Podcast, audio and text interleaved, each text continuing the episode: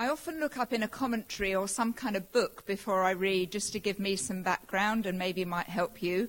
And I thought, I went to reach, and I thought, no, I don't even need to do that, because when you listen to this passage, it's pretty clear. There is knowing what Jesus said and then doing it here in South Walton or wherever you come from, wherever home is. So let's listen and open our eyes and our ears. But when the Son of Man comes in glory and all the angels with him, then he will sit upon his glorious throne. All the nations will be gathered in his presence, and he will separate the people as a shepherd separates the sheep from the goats. He will place the sheep at his right hand and the goats at his left. And then the king will say to those on his right, "Come, you who are blessed by my Father, inherit the kingdom prepared for you from the creation of the world. For I was hungry, and you fed me. I was thirsty, and you gave me a drink. I was a stranger, and you invited me into your home. I was naked, and you gave me clothing. I was sick, and you cared for me. I was in prison, and you visited me." Then these righteous ones will reply, "Lord, when did it we ever see you hungry and feed you, or thirsty and gave you something to drink, or a stranger and show you hospitality, or naked and give you clothing? When did we ever see you sick or in prison and visit you?" And the king will say, "I tell you the truth. When you did it to one of the least of these, my brothers and sisters, you were doing it to me." Then the king will turn to those on the left and say, "Away with you, you cursed ones, into the eternal fire, prepared for the devil and his demons. For I was hungry, and you didn't feed me. I was thirsty, and you didn't give me a drink. I was a stranger, and you didn't invite me into your home. I was naked, and you didn't give me clothing. I was sick and in prison, and you didn't visit me." Then they will reply, "Lord, when did we ever see you hungry or thirsty or a stranger or naked or sick or in prison and not help you?"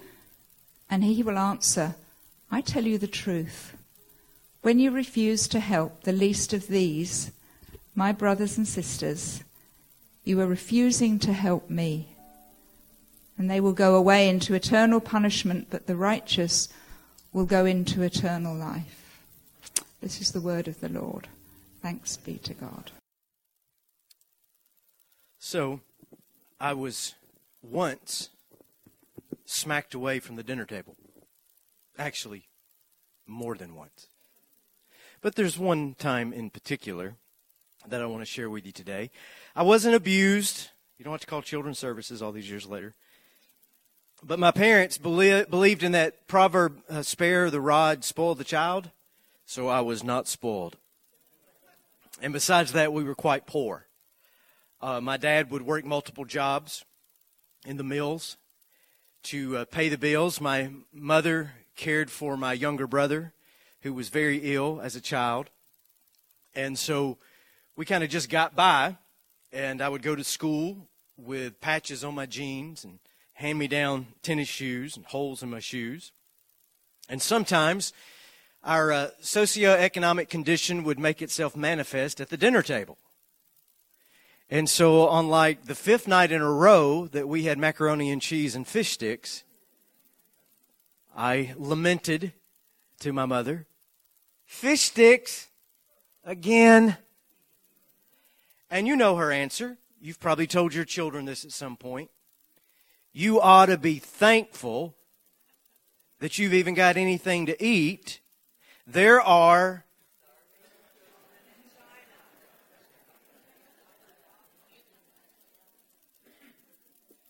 So, the clever young boy that I was, I answered her retort and said, "Well, why don't you pack up my fish sticks and send it to them, because I can't eat another right in the kisser."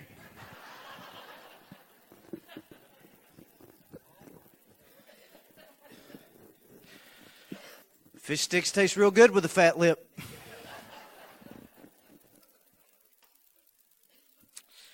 I wasn't very thankful, but a few days later, a couple weeks later, I became quite thankful. There's a man that my dad worked with. His name was Bobby Gentry. Bobby has passed on now. And Bobby was the kind of guy that would slide my dad a handful of twenty dollar bills on Friday. And he would say this to my dad, "You take this home to your family. Your family needs it more than my church." And he would call my dad and say, "I got an extra job this weekend if you want to make a little more money." He was always just trying to help out. Well, he showed up at my house on a Saturday morning, looking like I'd never seen him before. I'd always seen him in overalls, coveralls, or blue jeans. He's a working man. He showed up at my house wearing a suit. This is like nineteen seventy-nine, so it was a hideous polyester light blue suit, but it was a suit. Collars about this wide. And he had three men in the car with him. They were all wearing suits. And then another car pulled up behind them, four more men. They're all wearing suits. And they started unloading armfuls of groceries into our house. I thought it would take an hour before they would finish.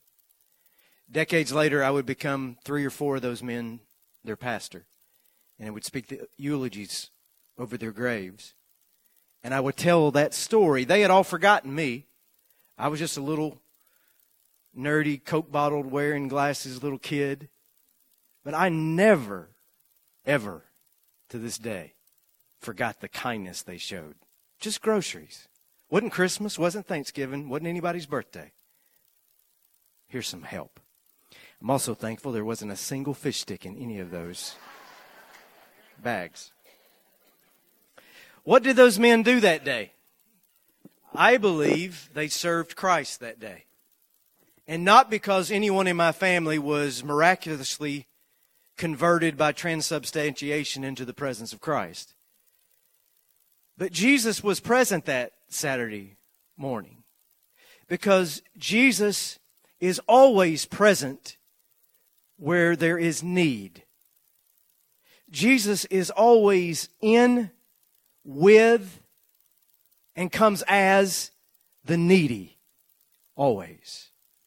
Our scripture reading this morning is uh, a perennial biblical text to this effect, and it is a startling text, a parable that shows us who and where Jesus is. And it is a parable that calls us as his followers to find him, to see him, to encounter the living Christ, not at a communion table, not at a prayer bench, not in a church building. We find Jesus in who Jesus called the least of these. Well, who are these least? They are the hungry, the thirsty, the stranger, the foreigner, the naked, the sick, the imprisoned. Those are all the overlooked, unsupported, helpless, and weak. We like to speak of Jesus in our hearts. We like to speak of Jesus in our midst. But Jesus isn't so much in here as Jesus is out there. We don't take Jesus so much to the world as we meet Jesus in the world among the poor, the destitute, and the defenseless. Bob Dylan got as close to anyone when he wrote a song called Chimes of Freedom. You might hear it tonight if you come back. I don't know. These bells chime for the warriors whose strength is not to fight, for the refugees on the unarmed road of flight, for each and every underdog soldier in the night, tolling for the aching whose wounds cannot be nursed, for the countless confused, accused, misused, strung out ones, and worse. And for every hung up person in the whole wide universe is the chimes of freedom flashing. These are the people that you find Jesus in. Will, Will Campbell was a Mississippi Baptist preacher who worked extensively in the civil rights movements of the fifties and sixties. He died a few years ago. He liked to describe himself as a bootleg preacher. I don't know exactly what that means, but I like it. And he gave a sermon once critiquing the invitation as it is given in most revivalistic churches. He said this, "Those of us who are acquainted with such invitations know that at the end of the sermon, The preacher invites people who want to commit their lives to Christ to come down the aisle and indicate that desire. I hope that someday there will be an evangelistic service in which, when the preacher gives the invitation and people start coming down the aisle, he yells back at them, "Don't come down here to me. Go to Jesus. Don't come down the aisle, go to Jesus." And then the people who were coming down the aisle turn around and get in their cars and drive away. He then yells at the rest of the congregation, "Why are you still hanging around here? Why don't you go to Jesus too? Why don't you all go to Jesus?" And the people rise in mass and quickly leave the church, and soon the parking lot is empty. What I imagine is that about a half hour later, the telephone at the police station starts ringing off the hook. And the voice at the other end says, "We're down here at the old folks' home, and there's some crazy people at the door yelling that they've come to visit Jesus, and I keep telling them that Jesus ain't here. All we have are a bunch of old ladies. But they keep saying that they want to visit Jesus." The next call comes from the warden down at the prison. He's saying, "Send some cops down here. There's a bunch of nuts at the gate. And they're yelling and screaming, let us in, let us in. We want to see Jesus. We want to visit Jesus. But I keep telling them that all we have in this place are murderers and rapists and thieves. But they keep saying, we want to visit Jesus." The phone rings again. This time it's the superintendent of the mental hospital calling for help. He's complaining that there are a bunch of weirdos outside begging to be let in. They too want to see Jesus, and the superintendent says, "I keep telling them that Jesus isn't here. All we have here are a bunch of sick patients, but they keep yelling at us that they want in to see Jesus." You really won't find Jesus in heaven, reclining back on a cloud. He's not so much in the church on Sunday morning, sitting in the pews.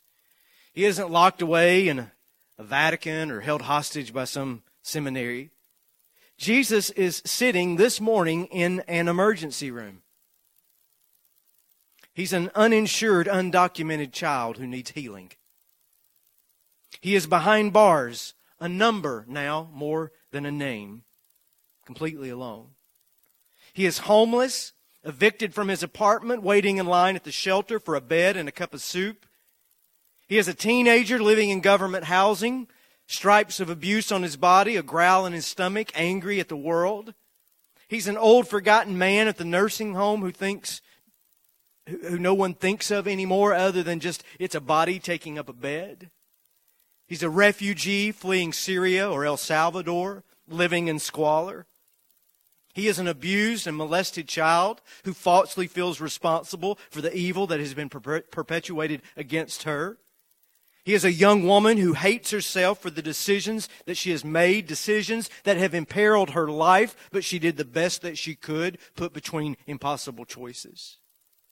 Jesus is anyone without power, without ability, or the means to help themselves, and He beckons us to come to Him, not on some do-gooding crusade, but in solidarity and embrace with the least of these. Saint Vincent de Paul, great Catholic advocate for the poor, and his, his society perseveres to this day all over the world, helping the poor. Once he was in church and he had delivered his homily and he was standing over the communion table. And someone came into the chapel and said, "Father Vincent, there's a beggar outside who needs help."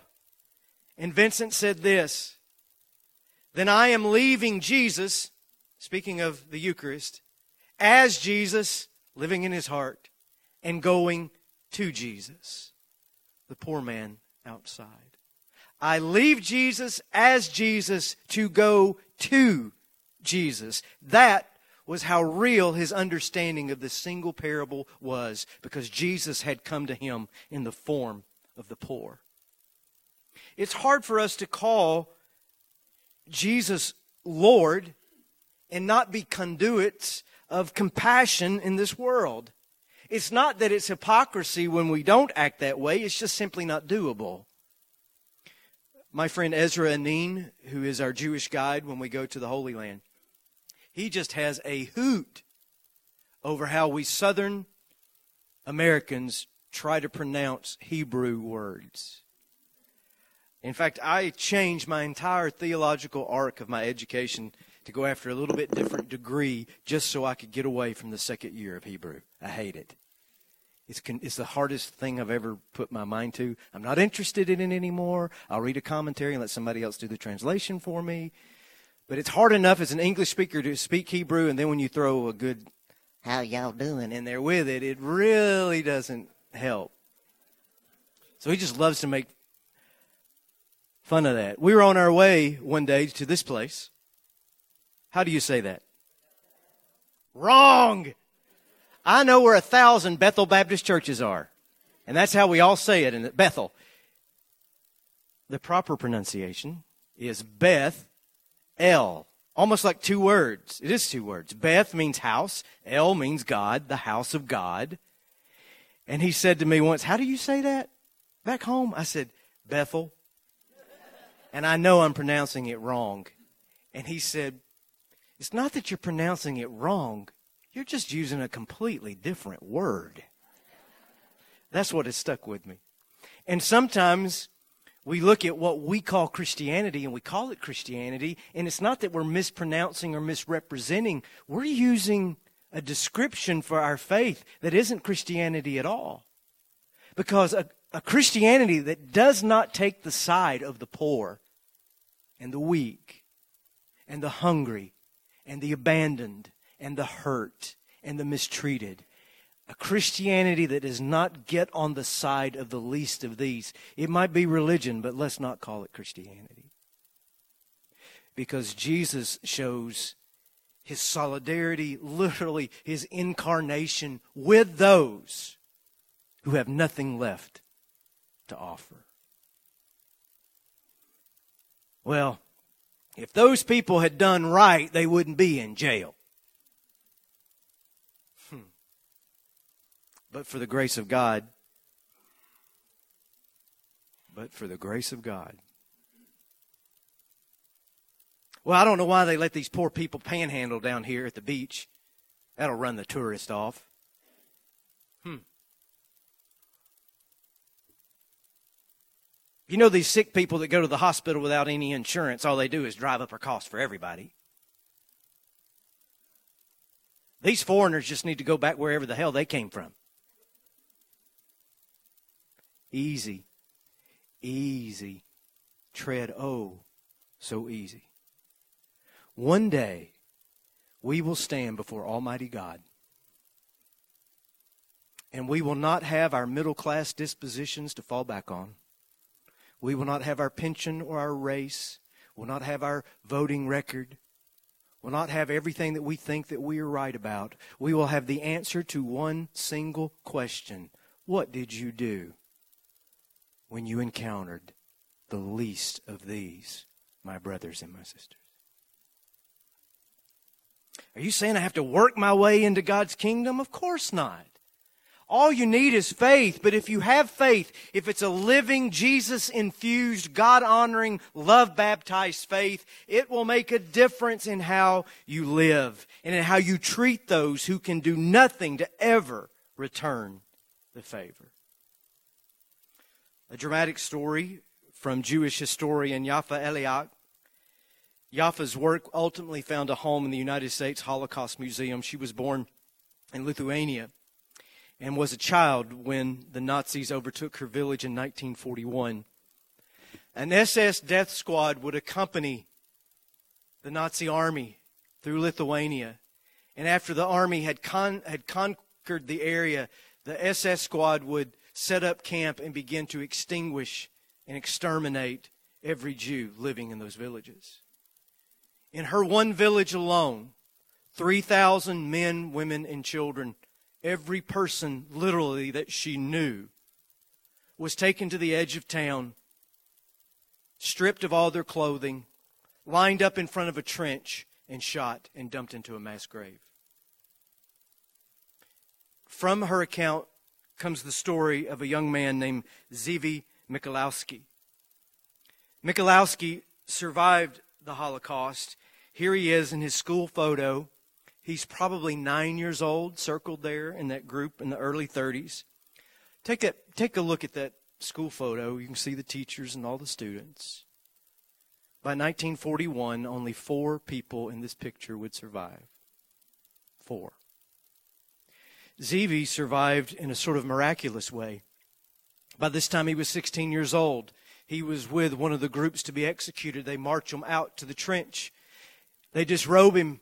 He's standing there with his family and his friends, and the guards raise their guns to fire, and he falls back into the trench milliseconds before they pull the trigger, alive. But he's beneath all of his neighbors in the gore and the blood. He lies there for hours. Finally, at dark, he crawls out of the grave. And he begins to go door to door to the Christian families in the village. And at every door, he is told the same thing. Go back to your grave, Jew. He gets to the last house. There's an old widow woman who lives there. He knocks on the door. She comes to the door. She gives the same response. Go back to your grave, Jew. And in a moment of divine inspiration, Zvi says to her, "Do you not know me? I am your Lord and Savior, Jesus Christ, and I have come down from the cross to visit you. Look at this blood. Look at my nakedness. Look at my innocence. Don't turn me away." And the woman was struck as if by lightning. She falls to her knees. She begins to kiss Zvi's feet, crosses herself, begs God for forgiveness, and brings him into her home where she would care for him for the next three days. And like Jesus coming out of the grave, that three days later, she sent him off into the woods with all the provisions that he would need. He would join the underground resistance movement, and today Zvi is almost one hundred years old. Do I believe in my heart that Jesus showed up at that widow lady's house? Yes, I do. As certain as Jesus of Nazareth walked the hills of the Holy Land, Christ himself some way inhabited that child when he knocked at the door. Because Jesus is always with those in need, always. Tomorrow, you'll get your chance to meet Jesus. Maybe not as dramatic as Zvi's story, but just as certain. He will be the child, sick and feverish, stuck on his mother's hip, a mother who can't afford the prescription that would heal that body. He will be an old man in a retirement home who was once a brave soldier, once a titan of business, but who is now so lonely and alone. He will be an Honduran handyman who shows up to repair something at your house, afraid and nervous because his papers aren't in order, but he's trying to feed his kids. He is your neighbor. The one just down the street, she goes to bed every night in terror because it might be the night that her violent husband takes her life. Jesus re-enters the world day after day after day after day in the nobodies of society. And if you want to meet Jesus where he is, you go to the least of these. And you'll see him face to face. You can't undo all that is wrong in the entire world. You can't serve everyone. You can't dry every tear or reform every system that keeps the least of these least. But you can love and serve those who are within your reach. And tomorrow, even today, Jesus will be close enough for you to touch.